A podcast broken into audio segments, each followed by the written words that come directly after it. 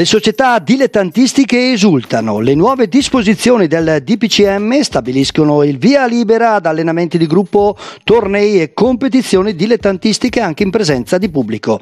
Sarà il numero massimo di mille spettatori all'aperto e di duecento al chiuso per gli eventi a carattere territoriale. Confermate tutte quelle che sono le misure in ordine di distanziamento, mascherine, corretta aerazione dei locali al chiuso e misurazione della temperatura. Per quanto riguarda gli eventi di carattere nazionale, per il momento l'obbligo ancora a porte chiuse.